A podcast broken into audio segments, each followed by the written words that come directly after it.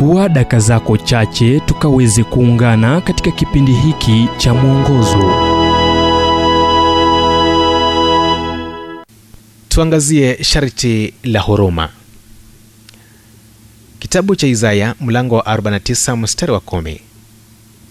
Hawataona njaa wala hawataona kiu. Hari haitawapiga wala jua kwa maana yeye aliyewarehemu atawatangulia. Nam karibu na chemchemi za maji atawaongoza.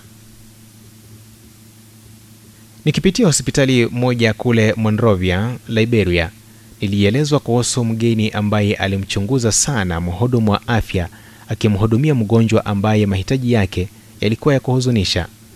Alipoona kile ambacho mhudumu huyo alikuwa akifanya mgeni alisema singefanya kile unachofanya hata hiyo kwa pesa zote ulimwenguni kwa utulivu mhudumu akajibu hata mimi singeweza. Hivi ni nini kilichomtia moyo? Upendo wa kristo ndani yake ulimsukuma kuguza maisha ya wanyonge na wanaoteseka.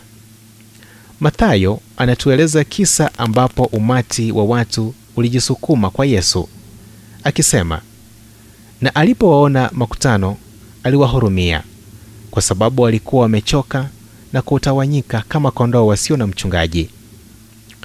Mathayo mlango wa tisa mstari wa 36 maneno aliyotumia yesu kuelezea wale waliojisukuma kwake yanaelezea kwa ukamilifu kizazi chetu.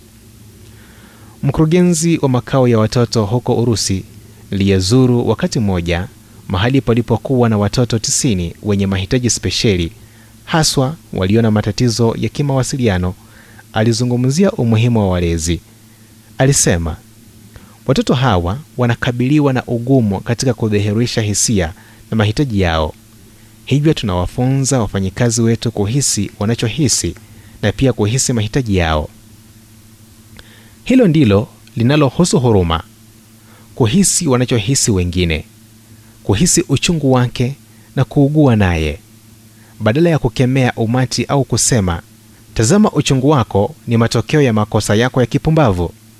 Yesu aliwatazama watu kwa huruma. Kwa kueleza huruma ina maana kuwa kuhisi kile mwingine anahisi.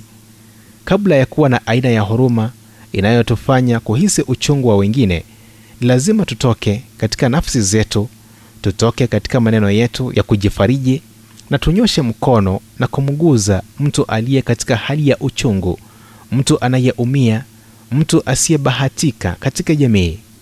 Hapo tu ndipo utakapoleta utofauti.